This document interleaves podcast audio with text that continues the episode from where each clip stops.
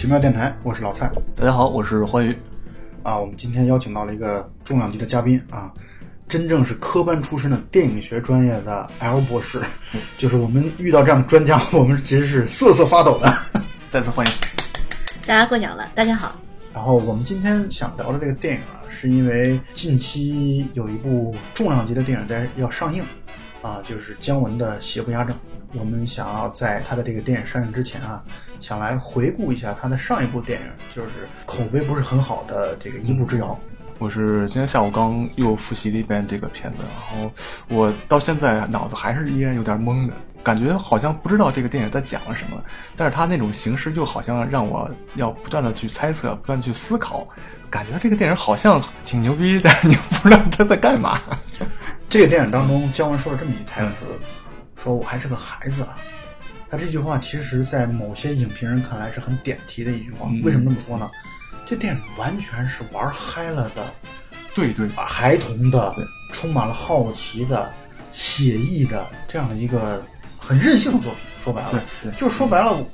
嗯姜文是让自己爽的。对对，我管你看不看得懂呢，我这电影拍出来是我终于我牛逼，我能操作这么大的一个局，然后让这么多的明星参与进来，做一个我想要他的故事，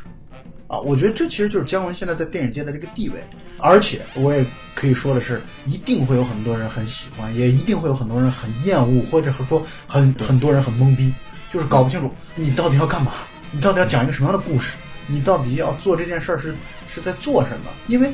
这个片子啊，其实票房应该挺高的啊，但是没有那么的高，是因为它前期票房很高。前期票房的原因是因为它的上一部片子《让子弹飞》可以说口碑和票房双双都是好评，所以这个电影出来之后啊，有很多的这个观众啊，就有一种很失望的感觉。我觉得原本《让子弹飞》那样的一个充满了故事性很强的啊，然后人物冲突也很激烈的一个一个戏，怎么到这部片子当中走的这么的飞？有很多的让观众觉得看不懂，不知道他要表达什么的这样的一些桥段的存在。我先说说我个人的感受啊，我对这个片子我很喜欢，因为我觉得姜文一以贯之的这种出于对色彩、对于电影本真的这样的一种迷恋。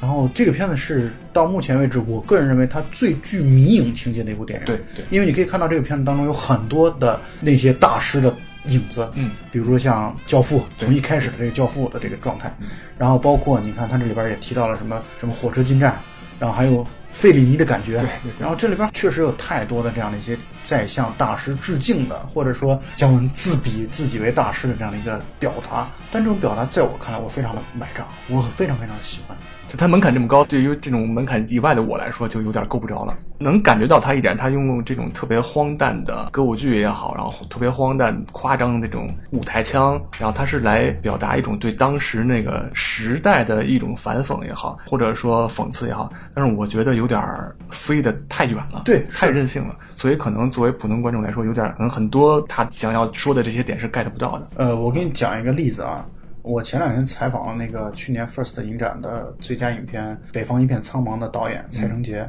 然后蔡成杰跟我说，他前几天刚从台北回来，他去参加了台北电影节。嗯，参加台北电影节的时候，受到了蔡明亮导演的热情的接待。哦，大家知道我叫老蔡，然后他也叫老蔡蔡导，蔡导也是叫老蔡，然后蔡明亮也是老蔡，所以说明我们姓蔡的跟电影还是会有比较大的渊源啊。好，那个不开玩笑了，拉回来。蔡明亮的那个《郊游》，号称是他最后一部电影作品。我就问蔡成杰，我说：“那他现在是怎么表态的？他是不是依然还觉得这个《郊游》是他的最后一部作品？”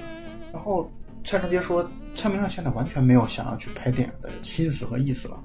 他现在在做什么？他在做各种装置的行为艺术。嗯啊，他在做大量的他的这个装置艺术馆。嗯他这个艺术馆当中有影像、有图片、有各种装置、呃雕塑等等等等，什么都有。他的观点就是，以后你的观我的观众啊，就不要再去电影院买票看我的戏了，你就应该来我的电这个馆里边，嗯而且看到的不只是电影，应该是多个艺术门类的交织啊融合。所以呢，我想啊，他们这些有艺术追求的导演，嗯嗯可能就不满足于自己只是像观众期待的那样，你再给我讲一个好玩的故事吧，你再给我讲一个精彩的故事吧，讲一个对这个张牧之和张麻子的这个故事吧，他已经不再满足于自己只是裹步不前了。所以呢，我非常期待他过几天要出现的这个邪不压正，因为我很想看看，在经过了这样的任性的飞一场之后，因为姜文就有这样的一个习惯，他总是飞一场，然后再回归好好挣一场钱，然后再飞一场，然后你看他的再前一步《让子弹飞》的再前一步就是《太阳照常升起》，也是一部被观众。会觉得啊，这怎么像梦一样？但是你这梦我根本解不了的这样的一个梦梦境的电影，所以我很期待他看到他在邪不压正当中的表现。他到底是继续飞，还是飞上不同的方向，还是说老老实实回归到叙事传统、叙事本质的这个问题上啊？所以我觉得看他的成长，看他这样的一个作品集、作品的过程，其实是一个很有趣的过程。嗯嗯，也像姜文导演，其实也是我个人比较尊重而且比较这个崇敬的一个导演啊，绝对是当代中国电影不可多得的大师。像他们这种，其实像他呀，包括你说的像蔡蔡明亮，我觉得这个就能算是作者电影了，呃作者电影导演啊，当然作者导演。就是个人风格极其鲜明，而且个人才华极其出色，这种天纵英才，其实他是这样的，所以他可以任性一点。对就像你刚才说到的，就是而且大家现在好像大家也在也在说这个事情，就是说他一部电影赚钱，一部电影不赚钱，然后再一部电影赚钱，再一部电影不赚钱。其实香港也有，杜琪峰也是这样的，是，这一部电影为公司拍，然后下一部电影就拍自己想拍的，对，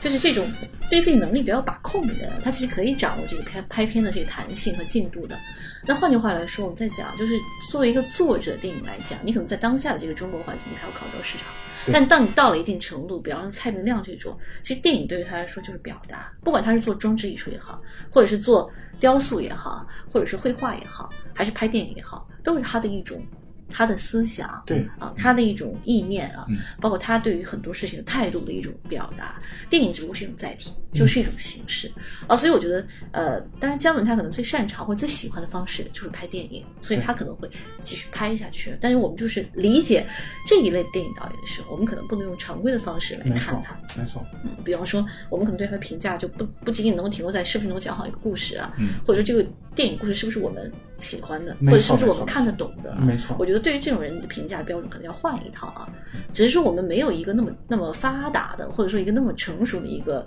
艺术电影的环境啊，然后让我们去界定这种导演，或者给他们每一部影片都拿一个艺术的标准去界定啊，艺术电影标准去界定。呃我们有一些商业的标准在里面，当然他自己会考虑到，他也会去考量这样的一种标准的。所以其实在中国做电影，你要是一个艺术性很强的电影、导演更难了，对对他的要求更高一些。没错，我是觉得电影都发展到这样的一个阶段了，我们国产电影也发展了这么多年了，那我觉得我们应该有，理应有啊，无论是从我们心态上，还是整个市场的包容度上来讲，我觉得理应该有更广阔的一个包容性，对就是我们应该允许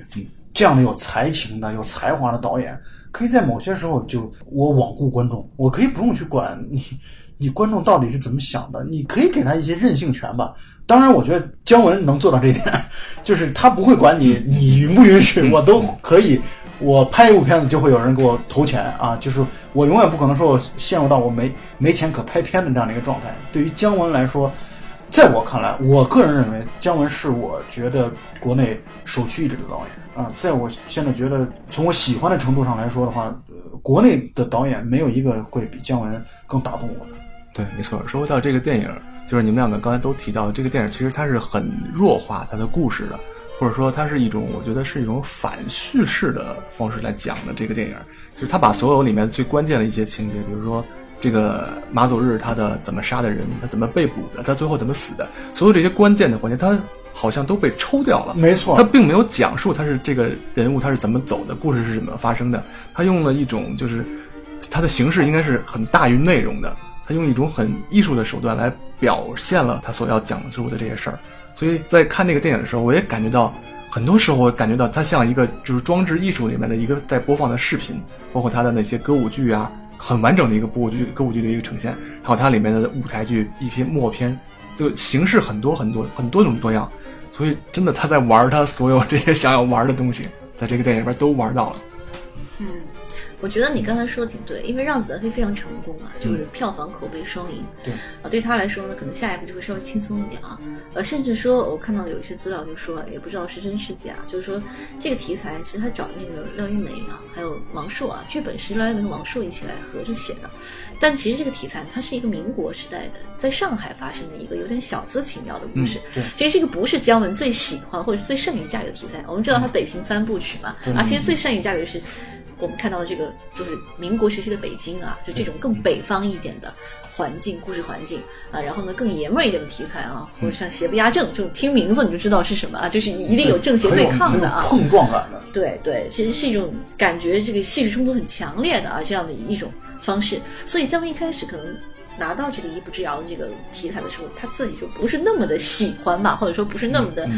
不是那么的能够，就是因为他不是那么喜欢，所以他可能把握的时候呢，就没有那么的呃，按照他的那个传统意义上的能够把握的这个套路来，他更放纵一些，或者说哎他不是受制于编剧的套路，对他更啊随性、啊，对他完全他要把它做成姜文姜文式的。你可以，因为咱们可以对标的对比一下，嗯。他在这个片子当中对于上海的滩的把握啊，嗯在我看来和《罗曼蒂克消亡史》比起来差远了。嗯对，对，我因为也我也看《罗，曼蒂克消亡史》明显是一个对上海的那个时代的状态，包括人的腔调，这个腔调感特别的重要。但是你看这个片子当中，你这个腔调是姜文式的腔调。嗯这个片子当中，你看他包括融入的那个就是武大帅，然后包括他演的那个，就他演的那个天津戴眼镜的那个天津人，就是 就地话的那个传话的那个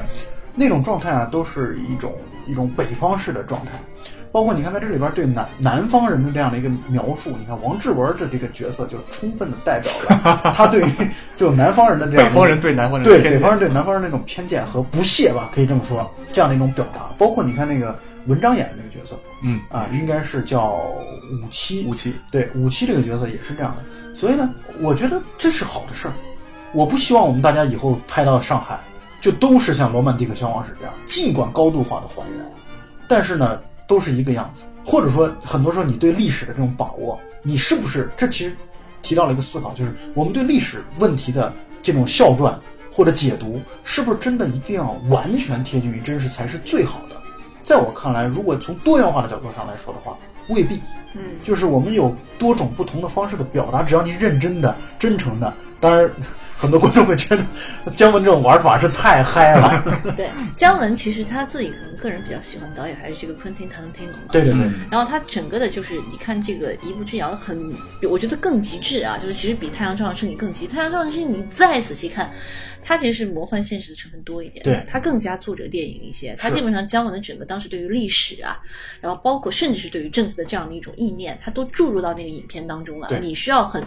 有这种观影的经验，你可能才能够读懂他要传达的信息。但是像《一步之遥》的话，他给大众看的，其实他整个就是一个戏谑的方式啊，做了一场拼贴啊，所以有的时候你会觉得他过于漫画了，然后你会觉得有些人物过于过于漫画、过于夸张了。嗯但其实对于姜文来讲，他心里有数的啊，就是他想怎么玩儿，其实完全凭兴趣。我觉得这个时候他就会稍微自我一些，或者稍微任性一些啊。嗯，包括你刚才讲到的迷影电影嘛，也是影迷电影嘛，就是他会把好多对于先人呢，对于这个呃著名电影大师的这种。向他们不停的去致敬嘛，向他们这种崇拜啊，模仿他们的桥段呀，做一些这个夸张或者变形啊，然后放到自己的影片当中啊，他其实就是一个可以说他是一个电影人的电影吧，或者他作为一个拍电影的一个导演没错，嗯向他崇拜的或者向他这个推崇的这样的一些影人影片来致敬的过程。就像你刚刚讲《罗曼蒂克消亡史》，其实这个电影我也看了啊，我觉得完成度还是很高的，就口碑当然也很不错啊。然后呢，嗯，你提到的问题，其实我有同感，就是说你对于一个时代的这个记录，包括对于一个时代的表现，你是不是一定要完全接近啊，完全贴近或者完全如实的去再现，它就一定是最好的一种艺术的表达方式？但是姜文这种写意的，或者更挥洒一点的、更戏谑一点的，是不是也是另外的一种表达啊？像罗曼蒂克属于比较精工的啊，是就是比较工笔画那种，很精细、啊，非常精致。然后每一步，包括每一个镜头语言啊，每一个这个机器的这个流动走位啊，包括人物的这种处理台词的方式，它都有精心设计的。那姜文他甚至故意他反着来啊，就是你看啊，南腔北调他反着来啊，包括找一些像赖英这样的大明星啊，然后去去里面去去客串这样的角色。其实他就是我觉得一方面有意识的他要这样去做啊，就是要让很多人打破自己的这个角色身份，然后呢，一方面呢。又有一些无意识，就是我怎么高兴怎么来，怎么随性怎么来啊！大家就是一个大拼盘，怎么嗨了怎么来啊！我就是一个 party，你不用那么拘泥于每某种形式。所以呢，以前可能就是像太阳照常升起，它确实也是一个非常自我的表达，但是那是一个很有体系的、很严密的，就是有架构、有组织的这样的一个表达。一步之遥，我觉得因为是个通俗戏剧，所以它可能反而更会更自由一些。对，哦，就是它的这个玩乐感会更强一些。对对对。世界就是一个游乐场，对，所以他向费尼致敬啊，因为费尼就拍马戏团，他整个影片拍的像一个马戏团。没错，然后呃，我们聊了这么多，其实我们还是可以把剧情过一下啊，在过的剧情的过程当中，大家可以谈一些啊，你对这个电影印象深刻的，或者你喜欢的，或者说讨厌的，都都可以啊。我觉得我们来谈一下这样的一个一个点。那么我们来聊一下剧情。这个故事其实它是呃基于上海的一个算传说或者还是民间故事也好，就是那个故事叫名字叫做《枪毙严瑞生》啊。郭德纲是以前是讲过这个很长串单口的，哦，是有这么一段，但我正好也听过，因为它是一个很现实的题材，所以我不是特别喜欢。就是讲当地上海的一个花国总理，然后跟严瑞生，就但是这个片子里面叫做马走日，然后他们有关系很暧昧，然后有一天这个花国总理就是死掉了，然后最啊花国。在上海当时那个啊时代叫做花国总理，但是咱们这个电影里面，他因为要过审，所以他改了一个名字叫做花玉总统。对，花玉啊，花玉总统。然后这个花玉总统突然有一天死掉，然后最大的嫌疑人就落在那个马走日的身上。然后马走日就就开始逃嘛，逃了两年的时间，但是在两年的时间当中，相当于在民间就传说纷纷，然后包括呢也有样板戏，也有这个上海剧，对对对，然后就开始王志文所扮演的这样的一个。他的相当于舞台剧的明星就开始调侃马走日，他做了一个舞台剧叫《枪毙马走日》，然后并且在这个剧当中，其实相当于是侮辱了这个这个花国花国总理、花国大总统啊，花玉大总统，还有包括也侮辱了马走日本人，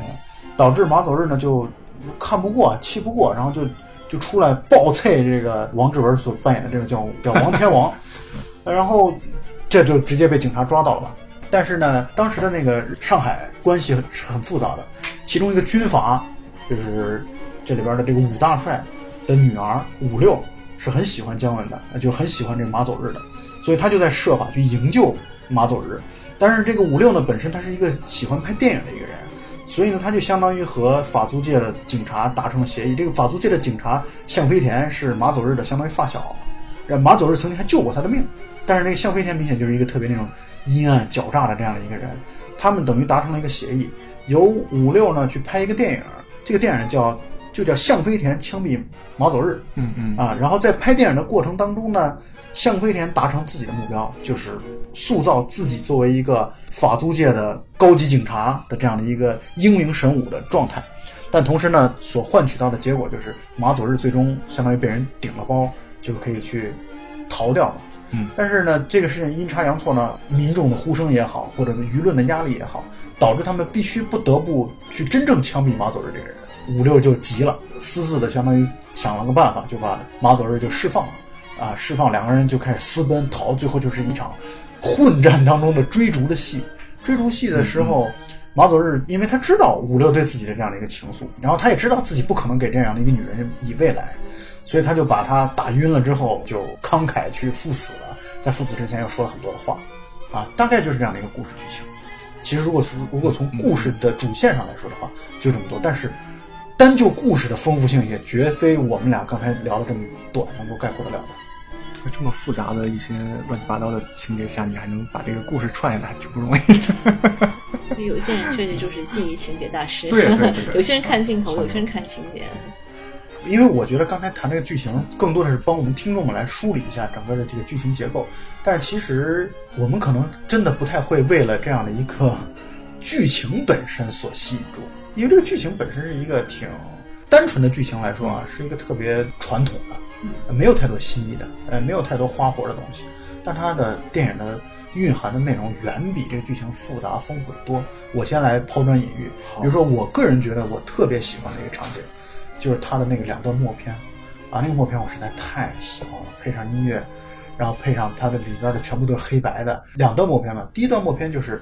呃，相当于警察开始就是搜寻马走日嘛。搜寻马走日的时候，马走日我不知道你们有没有印象啊，给了他好多隐匿于人群当中的镜头。嗯，这个镜头一开始都是看不到马走日的，但是你的镜头往前一推，发现他原来就在众生相当中某一个小细节、小角落出现了。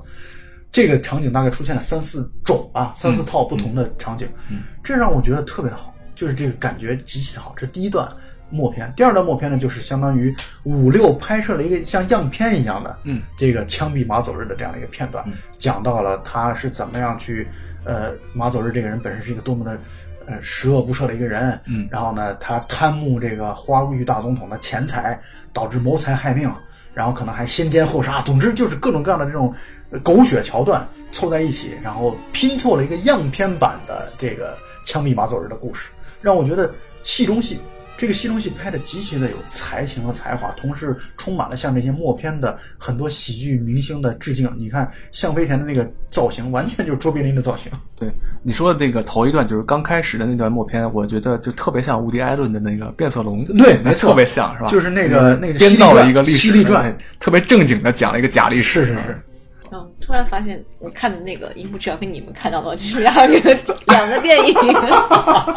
就是当你从一个影迷的心态来解构这部电影的很多细节的时候，你才能发现导演的这个灵感，或者他到底想表达什么，他想说什么。其实你刚刚你们俩聊的过程当中，突然给了我一个灵感，就是是不是说这个电影其实就是姜文拍的一部关于电影的电影啊，就是嗯一部原电影。其实电影理论上的原电影，它不是指的就是说电影的本源啊、差不多也是这个意思了，就是说。呃，电影是如何，你是如何去认识电影这个事情的本体的啊？那你看，它的故事本身的题材原型是严瑞严瑞生，严瑞生本身是我们这个早期中国电影的一个，就是有严瑞生这样的一部电影的，所以它其实无论是从中国电影本身，还是从这个世界电影发展史啊，从无声啊，从默片到早期歌舞片啊，到后来等等等等费尼啊什么的欧洲电影大师啊，然后当代，它其实都有一个一以贯之的。如果说它真的是。我们可能是过分解读啊，但如果没有导演，如果真的是有隐藏在他的这种电影当中的有，那他确实是在向整个电影史，我觉得做一个致敬。呃，这点是毫无疑问的，因为你可以看到这个片子当中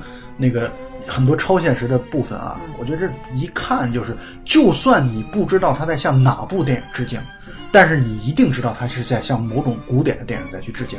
比如说，包括我觉得那个月球的那个镜头，就会让我想起来那个梅里埃的那个哦啊，月球旅行记对对对，是。然后包括你看一开始的教父，嗯教父然后刚才我们所说到的这个大独独裁者，对这个卓别林的这个部分，有太多的明的面儿的致敬，还有很多暗面的致敬，我们都不一定知知道他到底想说什么。对对，但我觉得这就是他这个电影有丰富内涵的地方，是就是你不同的影迷，你有不同的解读的结果。尽管看上去对对那些最普通的小白观众会有一些不够那么友好，门槛又稍微显得有那么一点高，但我是觉得，如果你能换一个心态，你换这种心态，就是你是一种面对新奇的、涉猎的这样的一种心态的话，我相信你能够能够有一些和现在不一样的感受，你不会有一种失望的、上当的感受。我这是我觉得，因为你不应该对他有抱有你按照你自己作为一个编剧的这样的一个心态去铺陈这个故事怎么讲的这样的一个心态。啊，当然，我觉得这其实也是一个文化现象。对，我突然想起来啊，也是你们刚才聊的过程当中给我灵感。其实像以前的电影去致敬，包括呃改头换面啊，就是做这种电影的所谓的这个叫后现代的方式的处理，其实有很多的，包括。像在香港电影九十年代的时候，王晶，王晶也做了很多的这种所谓的这种处理啊，就是拿原来的一些经典的影片，然后解构我们所谓的叫啊，重新再翻拍啊，甚至加一些东西进去啊，就是戏谑的方式来调侃。对周星驰就更明显了，包括他拍功夫啊，那很典型，是像《精武门》啊，像《七十二家房客》这样一些经典的老片来致敬。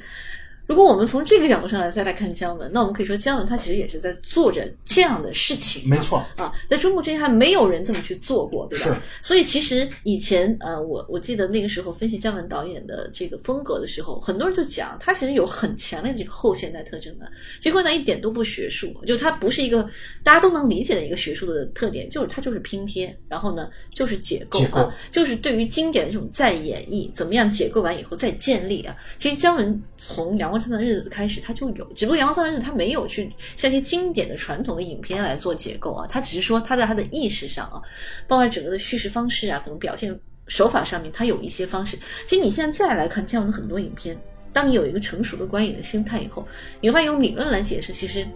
他达不到啊，就是你要用一个影迷的心态，或者是你以一个成人的心态来看，你才更能够理解，就是一个导演他怎么样用影像这种，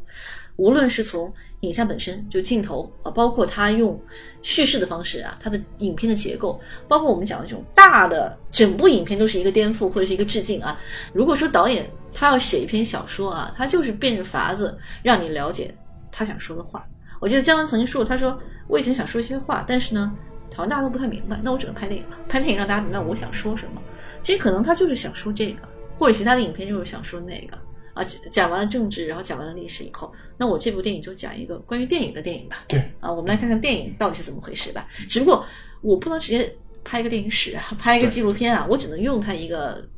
上海的民国的一个故事，或者用一个严瑞生的故事，我来再演绎啊，然后穿插我对整个电影史的这种我的熟念啊，我的这种理解啊，我这种。精通啊，其实是这样的，只不过我 get 不到。我第一遍看的时候我没有 get 到这个点，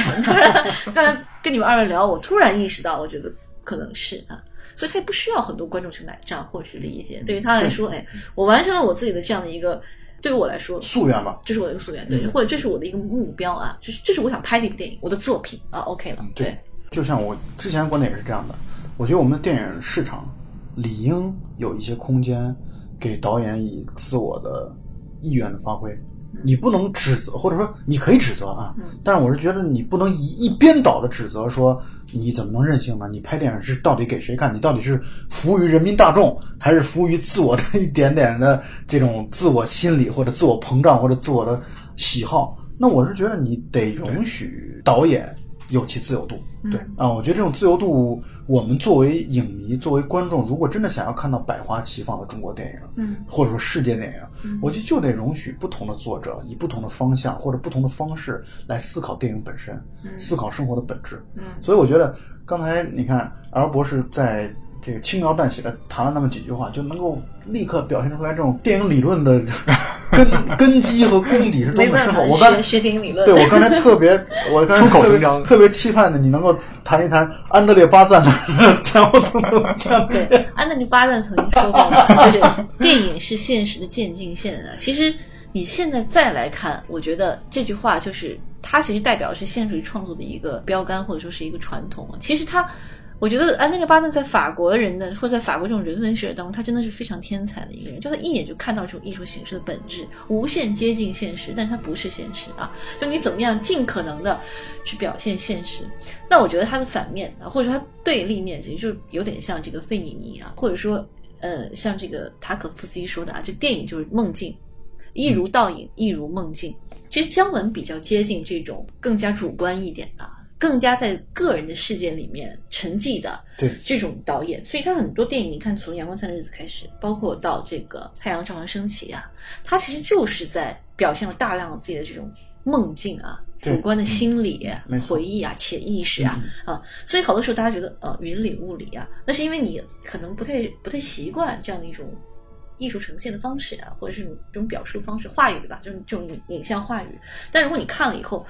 你就会明白啊，就是这个世界上还是有各种各样的这种影像呈现的方式的。我其实第一次看这个这个《太阳照常升起》的时候呢，就是他当时在影院公映的时候，二零零七年啊。对，嗯。当时我是半场进去的，不知道因为什么事情耽误了。然后看到最后，我其实觉得我第一遍没有太看懂啊。我以我的当时的这样的一种体验，或者是这样的一种阅历经历，其实我不太能够像现在更深刻的。去理解电影，然后我昨天呢，呃，因为要来聊姜文导演嘛，我又看了一遍，然后我这次我就觉得，哦，我明白了更多，就是他想表达的，他想表述的，我不能说完全理解，但是我觉得我我已经就是可以 get 到他的大部分他想表达的这些内在的东西。啊，我觉得有一种导演，他一辈子就拍一部电影。王家卫是这样导演的。你们讲阿飞，其实阿飞我是前两天刚好在荧幕上看到的，因为我们其实是看看过他后来的等等，包括一代宗师啊，包括花样年华呀，再包括一步倒推过去啊，二零四六啊，然后还有这个什么春光乍泄。然后你再来看《阿飞正传》，你才发现，原来每一个人物关系，就每一个人物，包括名字，在后面的电影里都有对应和交代的。这种导演他其实是有这种宏大叙事的这种，我们我们不能说一开始他就很清晰，但他至少还有这种目标，有这种萌芽，他要做这种宏大叙事。我要用二十年、三十年去拍一个电影啊，要交代这么多的人物。其实我不敢讲，因为没有跟导演去沟通过。但是我觉得。当然，姜文导演之前拍这个《阳光灿烂的日子》，包括拍《鬼子来了》，其实那是一个第一个阶段啊。我觉得第二个阶段，零七年开始，应该就是一个重新确立标杆的一个阶段。那我觉得二零零七年《太阳照常升起》以后，他应该就一直在拍一部电影。其实你看，包括《北平三部曲》，包括《北平三部曲》当中穿插的这样的一个这个《让子弹飞》，其实啊，《让子弹飞》一步之遥，包括《邪不压正》啊，其实就是《北平三部曲》啊。其实他就是在讲一个他想讲的一个一个历史阶段的故事，可能就是民国阶段北平的故事，或者民国阶段上海的故事。然后这个故事其实对于整个的太阳照常升起的那样的一个一个历史阶段啊，它其实是有一个呼应的。所以为什么你说在在这个一步之遥当中有一个呼应前段周韵的那样的一个片段？其实我觉得是有啊，有可能他确实是在做这种人物和人物之间互相的这种关联关照。当然要看看后面的片子。对，所以我觉得姜文就是我从现在我就可以说，虽然我还没有看《邪不压正》啊，但我从现在我就可以说，我看他的《邪不压正》，我肯定不会失望。对，因为我因为这是一部赚钱的电影。那 我们刚才那个规律来，按照那个规律来说，他对对赚钱一部，这部电影该赚钱。对飘忽一部的话，我觉得他呃应该是会朝着这个方向去走啊，所以我们就希望他能够大胆的继续拍下去啊。我觉得他按照自己的想法去拍，只要只要他永远是真诚的在做表达，我觉得这就是一定会。换句话来说，说说的难听点，轮不到你失望。其实，对啊，我昨天看到了一个采访啊，就是那个他们说的，呃，然后姜文就区分了四种导演，就有话说还讲的利索，是很牛的导演；有话讲很真诚，但讲的磕磕绊绊的，也是不错的导演啊。这个我们可以找到，其实你就可以来，我们来，我们来，根据自己的 专业我们我们这个时候就可以来开始，来，你再说一下第一遍，这得罪人吧？啊没事没事，没关系。有话讲还讲的利索，是很牛的导演，这应该就是他自己了。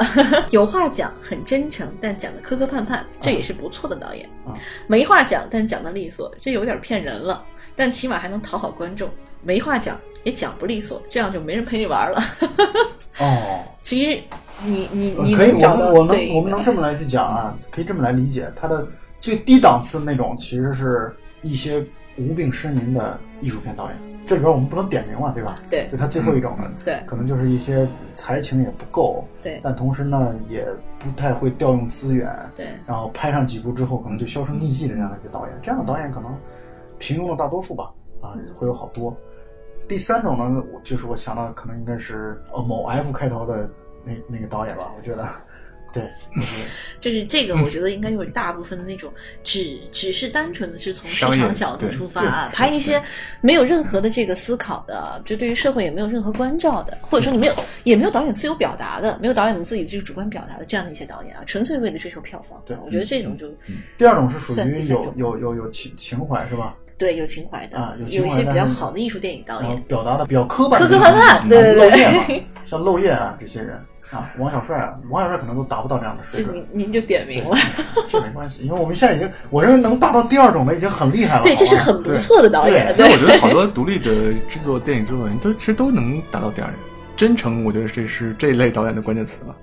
嗯，也不是，我觉得得具备一定的才华，有话讲，对，有很真诚话讲啊，。但讲，其实这种电影我们不拿中国电影看，你看国外的好多电影，其实有这种倾向的啊，就是好多导演他其实拍的，比方也不是大制作啊，然后是一些独立电影导演，但是就就是拍的，你你能感觉到他很真诚。就他对于这个艺术形式，他有自己的想法，然后他不是说那么讨巧，不那么流畅，但是他拍的非常的走心，然后拍的非常认真，非常非常严谨，其实这也不错啊。我觉得这样的很可能艺术片的导演可能会追求的一个序列就是朝第二个序列去走嘛。对所以你像漏夜啊这样的人，我觉得就能够达到，包括你我们是不是可以说贾樟柯导演啊是可以达到这样的一个水准的？贾樟柯算磕磕绊绊吗？应该不算吧，我觉得比这个更高一个级别啊。，哎对，因为姜文导演讲的这都是大白话嘛，是吧？其实磕磕绊绊有两种，第一种他他的题材决定的，是。他的题材本身就很苦涩啊，有一些啊。或者你本身题材就纠结啊，你没法讲特别顺畅，因为你不是一个那样的，比方说像《生存家族》那样，你可以讲的很欢乐的，或者讲的很幽默的故事。啊，本身就是让你就是。有一些复杂的情绪掺杂在里面，那我觉得是题材决定的。还有一种可能就是导演的这种叙述手法决定的啊，它本身就没有不像好莱坞那种流畅叙事，你就天生有一套的这个程序啊，有一套这个规程下来的不一样。嗯，但第一种当然就是天才导演了。第一种天才导演，昆汀算吧，啊姜文，然后还有一些像大师的这样的一种一种一种水准的啊，他们真真正正知道自己在表达什么啊，尝试什么。比如说，伯格曼其实是一个艺术片导演，嗯，但伯格曼其实拍了好多的商业片，对，啊，伯格曼早期拍了非常多的商业片，伯格曼拍了十部商业片之后，然后有一天突然有人跟他说说你的那个叫《安娜的情欲》入围戛纳电影节了，但是然后说你们赶紧凑点钱去戛纳去 去去去去参加颁奖啊，所以呢。有的时候，商业片导演和艺术片导演不应该分的那么的泾渭分明。这点你比如说姜文，就完全你很难用你很难界定片导演他是艺还术导演商业商业片导演，所以我们说他是作者导演啊，所以他非常厉害作者电影导啊，他。非常非常的厉害。你像蔡明亮这种，就完全就是艺术片导演，他就他想追求商业性，他就追求不了，他没有这样的能力。我觉得，其实蔡明亮算第二种，他听不到我们的节目的，对，可以的。反正他也去做装置艺术了哈。第二种就已经很不错了。是，所以我们其实刚才确实是我们很夜郎自大的在瞎评这些导演啊，对我们没有没有没有这样的，其实我们没有这样的资格，但是纯粹是以一种影迷漫谈的心态来去谈这个话题。对，其实导演这个是这个事情，我觉得就是跟任何公主一样，他其实是有这个他有天分的，有天分的。就有一些导演，他天生对于影像表达他更敏感，就像有些人写作，比方说作家，他对于文字更敏感，他提笔就来，那就是写的漂亮，那个文采斐然，然后就是流畅啊。有一些人，比方说我们有一些这个做理论文章的啊，人家也能把这个问题阐述明白啊，但是他写的就费劲，或者说他写的那个整个行文来说呢，他也中规中矩，就不精彩啊。这个对应我们这个可能就是第二种导演，对啊，第三个呢可能就是。通篇都非常辞藻，非常华丽，但是空洞无物，没有思想啊。那第三种，第四种就是你天生这种别拿别拿笔杆子了，别写作了。就别别做作家，别做导演了，对对对，呃，然后其实我在看这个片子的时候，我有一个印象也非常深刻的地方，就是剧情之外的印象非常非常深刻的地方在于啊，姜文在这部电影当中运用了大量的运动镜头。我个人认为是他在做这种美学上的探索和尝试，因为我们也都知道，固定镜头其实拍起来容易，然后呢进行起来很容易，然后节奏也好把控，剪切啊什么都很容易。他在这部《一步之遥》当中运用运用真的是极其大量的运动镜头，呃，这是第一个。第二个呢，就是他不断的在用非常快的剪切方式，然后来去做画面的剪切。你们如果在重看或者注意一下的话，会发现这一点。自从《让子弹飞》之后，他就很擅长拍一个房间当中三四个人围成一圈儿去谈话的这样的一个戏。他在人物的切换、人物的，比如说我我在说话，给你们的表情，给你们的这样的一个反应的这样的一个镜头的时候，他的这个组合运用的非常纯熟。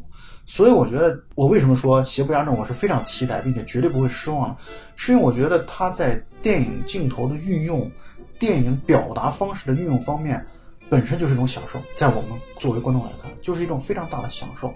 就是你可以感受到他在这方面的不断的探索和尝试，以及他对自己个人美学风格的探索。这已经绝对不是单纯的说我只是去拍一个电影，只是去表达一个剧情、讲一个故事，已经绝对不是这么简单的了。这是我的感受。我来我来问一个，就是作为我们普通观众关心的问题啊，就是在看《一步之遥》的时候，我有两个问题，两个地方我是没看懂的。一个问题是，这个电影前面用了将近四分之一的篇幅去拍一个舞台剧，它的用意是什么？另外一个就是他最后，姜文站在灯塔上，面对了一群穿婚纱婚纱的男女，然后他慷慨激昂的做了那么长时间一段陈词，是为了什么？我不知道你们二位是怎么理解的。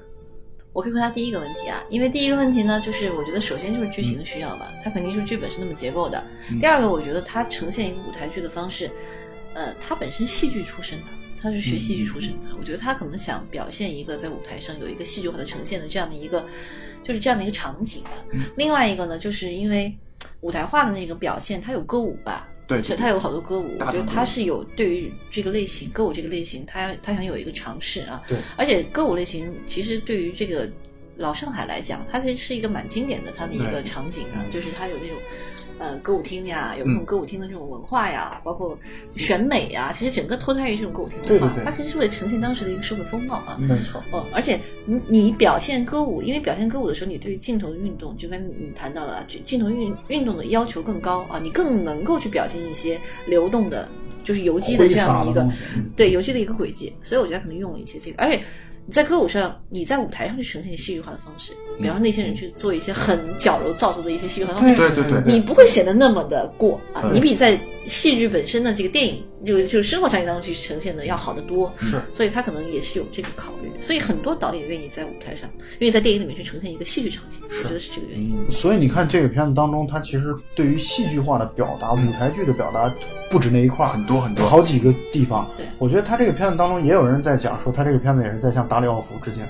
啊，一个无政府主义者的意外死亡，啊一定是有的。对，因为它它会有好多这样的一些内容存在，所以它这个片子就像一个万花筒。万花筒啊，我觉得它像一个大杂烩，它把很多的元素都拼贴，这其实印证了刚才 L 博士最开始所说的，这就是后现代的一个非常好的一个标本，一个参照物，就是后现代的一个范本，就是这样的。对啊，对。那作为一个典型的传统的商业片来说，这就简直无法想象。是的，没错这样，所以这就又谁敢谁谁敢这样做？对，所以这就又落回到一开始我们所说的话题上了。也只有姜文能够市场给他这样的一个环境，让他可以如此的任性的去做表达。嗯，换句话来说，你一个上一部片子可能豆瓣评分八点几，接近九分的一个导演，一下子豆瓣评分来到六点三，发挥极其不稳定的这个状态，换成别人，很可能你就在下一步拍片子的时候会受到极大的限制。啊，你可能就有很多的题材你就不能再碰了，制片方也不会允许你，这个投资方不会允许你这么的这个任性。但是姜文，我觉得完全是可以再有资本继续这么干的。当然，他很聪明，嗯，呃，我以我们的大概率的分析上来说，他肯定又会拍一部挣钱的片子了，啊，他会使得就像杜琪峰那样的啊，拍他其实银河映像，因为我很我很喜欢银河映像嘛，银河映像最喜欢的片子其实是那种。就是两个只能活一个啊，一个字头的差半生没错，就是这种真正带有小成，虽然小成本，但是也赚不到什么钱的这种，呃，犯罪类型的片子。对，风格和意识极其强烈。所以他只能受制于他去拍那些什么孤男寡女、瘦身男女啊，对，啊都市爱情的这样轻喜剧的片子来去挣钱嘛。所以我觉得很好，这个其实需要有这样的一个一个状态。对，其实导演来讲，他也需要练手，啊，就是。那么，关于刚才欢愉提出了第二个问题，对对对，第二个问题，我觉得它其实是一以贯之的，在这个片子当中一直是存在了一种反叙事。什么意思呢？就是你的叙事要求我这个地方，按道理来说，要么就是慷慨赴死，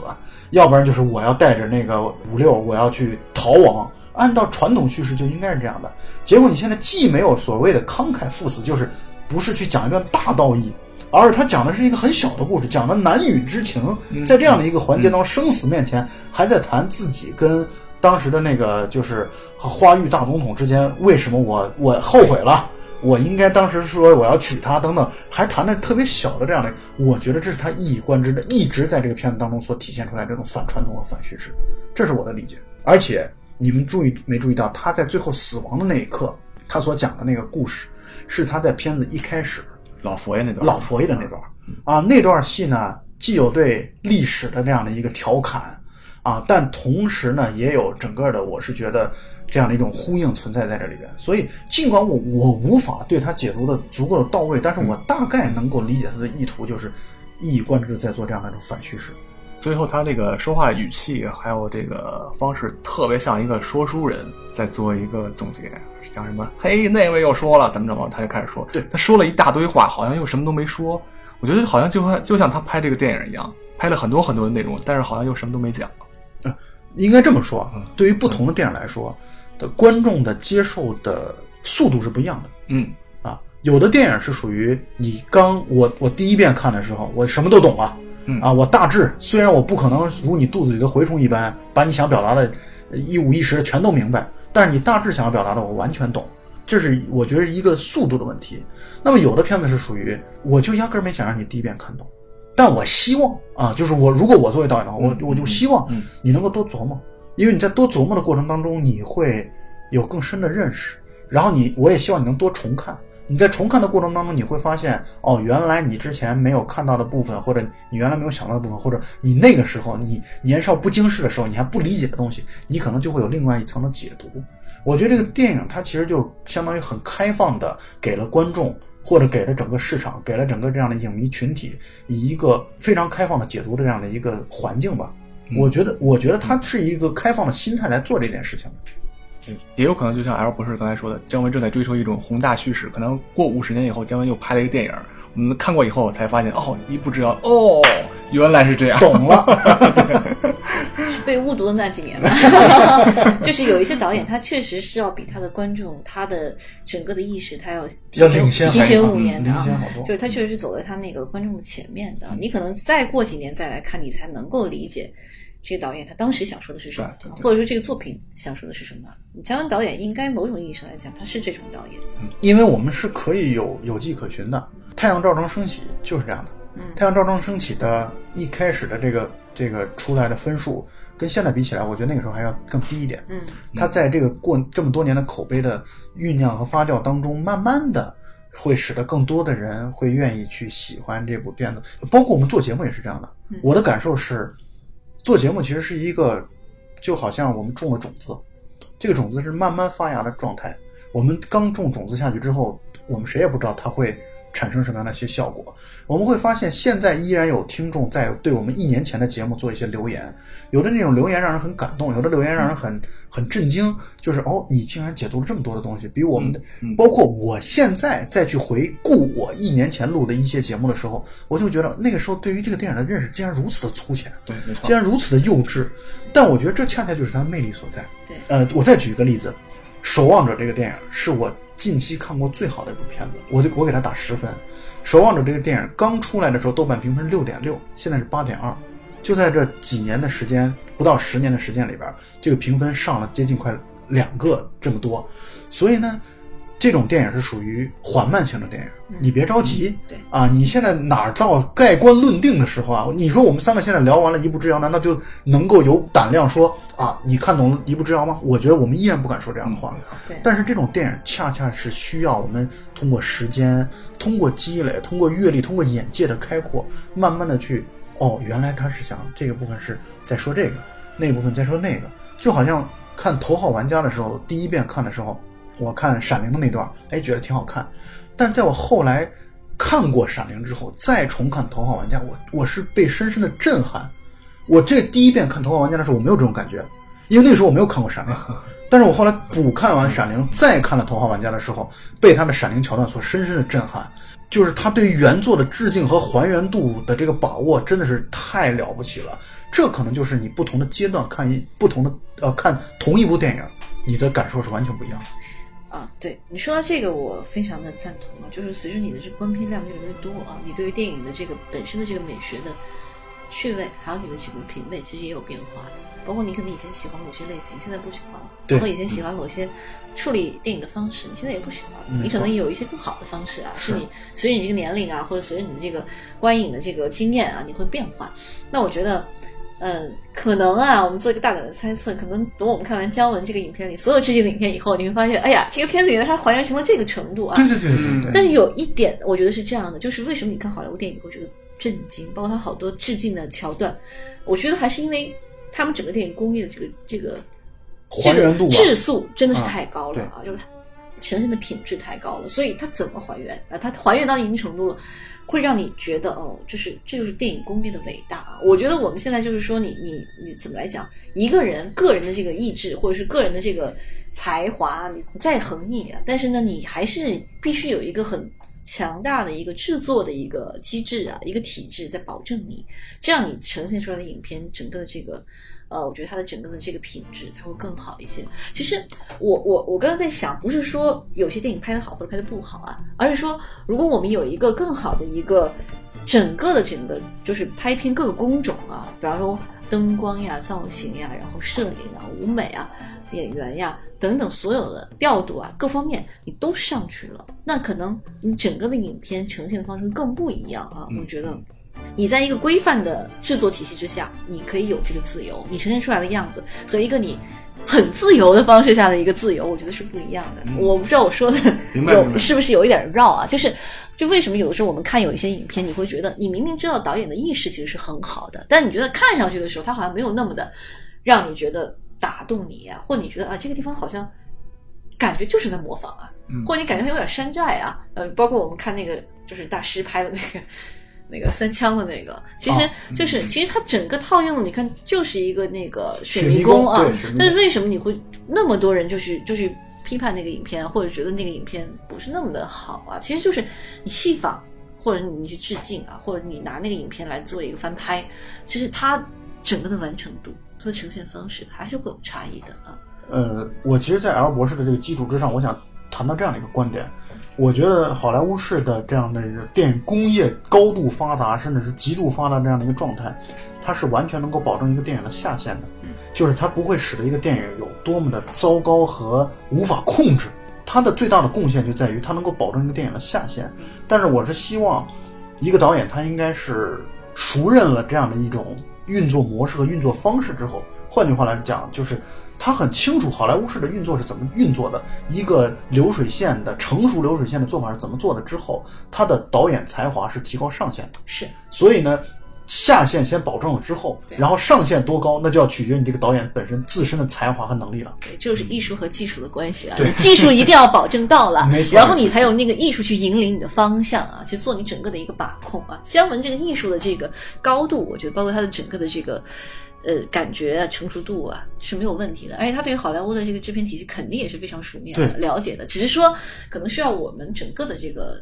电影制作环境啊，就是更多的这个导演，更多的这个电影的工作者，我觉得他就是专业性上，我觉得大家可能就更需要有这个水准，或者更提升一些。是，没错，这样才能推动我们整个电影行业蓬勃发展。对，所以我们今天说了那么多啊，在姜文的这个电影上映之前，我们。聊了这么多，也确实充满了对电姜文电影的期待，然后确实就就就爱死这个导演了，就希望他真正能够去多拍电影，多拍好电影，而且我们也相信他能够做到这一点。其实咱们一开始在聊到蔡明亮那个消息的时候，我个人还是会有一些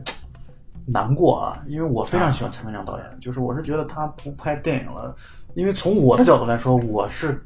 更加看不懂那些装置艺术，我觉得他的电影还是一个我能够跟这个导演做所谓的精神交流的唯一的方式和载体吧，所以我觉得还是挺可惜的。所以我也不希望这样的一个任性的，像姜文导演突然有一天说我要卸甲归田了，我希望他能够一直拍电影拍下去。就像刚才 L 博士所说的，可能五十年之后他再拍的电影，我们可以看到哦，原来一步之遥是这个意思。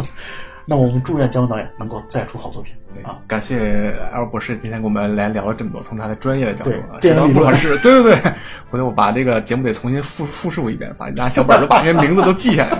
认真学习一遍。那谢谢老蔡啊，谢谢环宇，今天聊得很开心，聊这个一步之遥，也让我们收获了很多这个关于电影的方方面面的知识。呃，那也预祝我们非常喜欢的这个姜文导演这个新片《邪不压正》能够大获成功，对，票房大卖嘛，因为这样的话才能够给他再一次任性的资本。我相信姜文导演这样的就是天纵英才啊，又非常有个性的导演，会一直拍下去。好，那么本次节目到此结束，大家再见，拜拜，再见。